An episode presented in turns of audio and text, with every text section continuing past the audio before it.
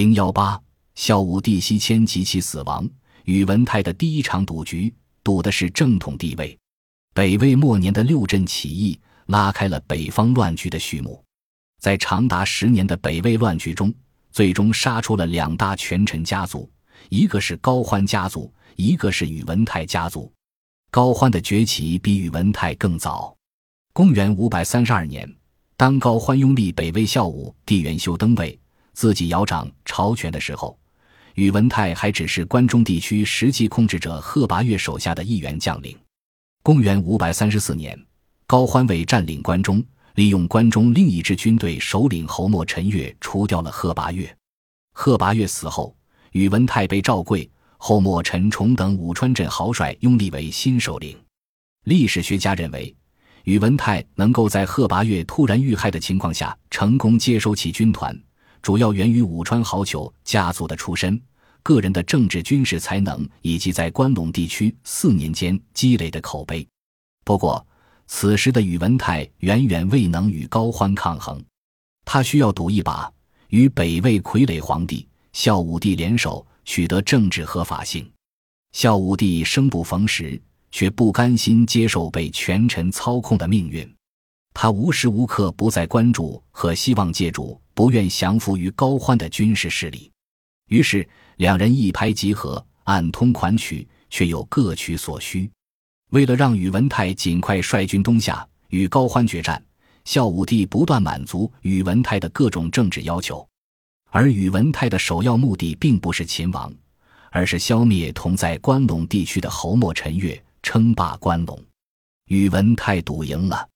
在匡扶卫士的旗帜下，宇文泰以孝武帝的名义调动了各种效忠卫士的政治势力，导致侯莫陈越的部将李泌等人阵前倒戈，侯莫陈越被杀，其军队基本被宇文泰吞并。灭掉侯莫陈越之后，宇文泰称霸关陇已成定局。孝武帝也在第一时间派使臣慰劳宇文泰。正式承认其享有关陇地区的最高统治权，言外之意还是那句话：赶紧来洛阳打高欢，匡扶卫士呀！宇文泰惊得很，知道自己远非高欢的对手，仅象征性的派了一千轻骑奔赴洛阳，并做出请孝武帝迁都长安的政治表态。孝武帝随后与高欢公开决裂，高欢从晋阳率军南下，进逼洛阳。孝武帝慌忙带领自己的人马西逃，投奔宇文泰。这又是宇文泰的一张好牌。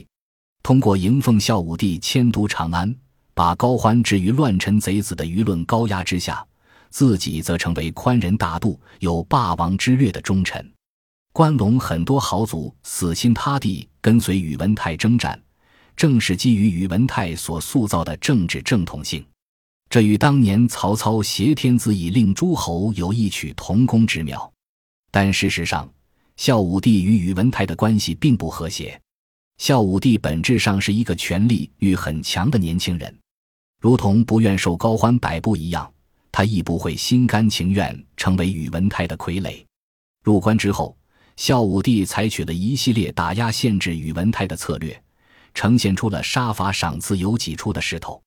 眼看着自己在关陇地区的政治威望受到强有力的威胁，宇文泰决定先下手为强，在公元五百三十五年年初秘密镇杀了年仅二十六岁的孝武帝。随后，宇文泰改立好控制的元宝炬为帝。而在此之前，高欢以孝武帝弃国逃跑为由，废弃帝号，令立元善建为帝，并迁都邺城。北魏从此正式分裂为东西魏。从跟随贺拔岳进入关中，到成为西魏政权的实际掌权者，宇文泰仅用了不到五年时间。自此，一代赌神冉冉升起。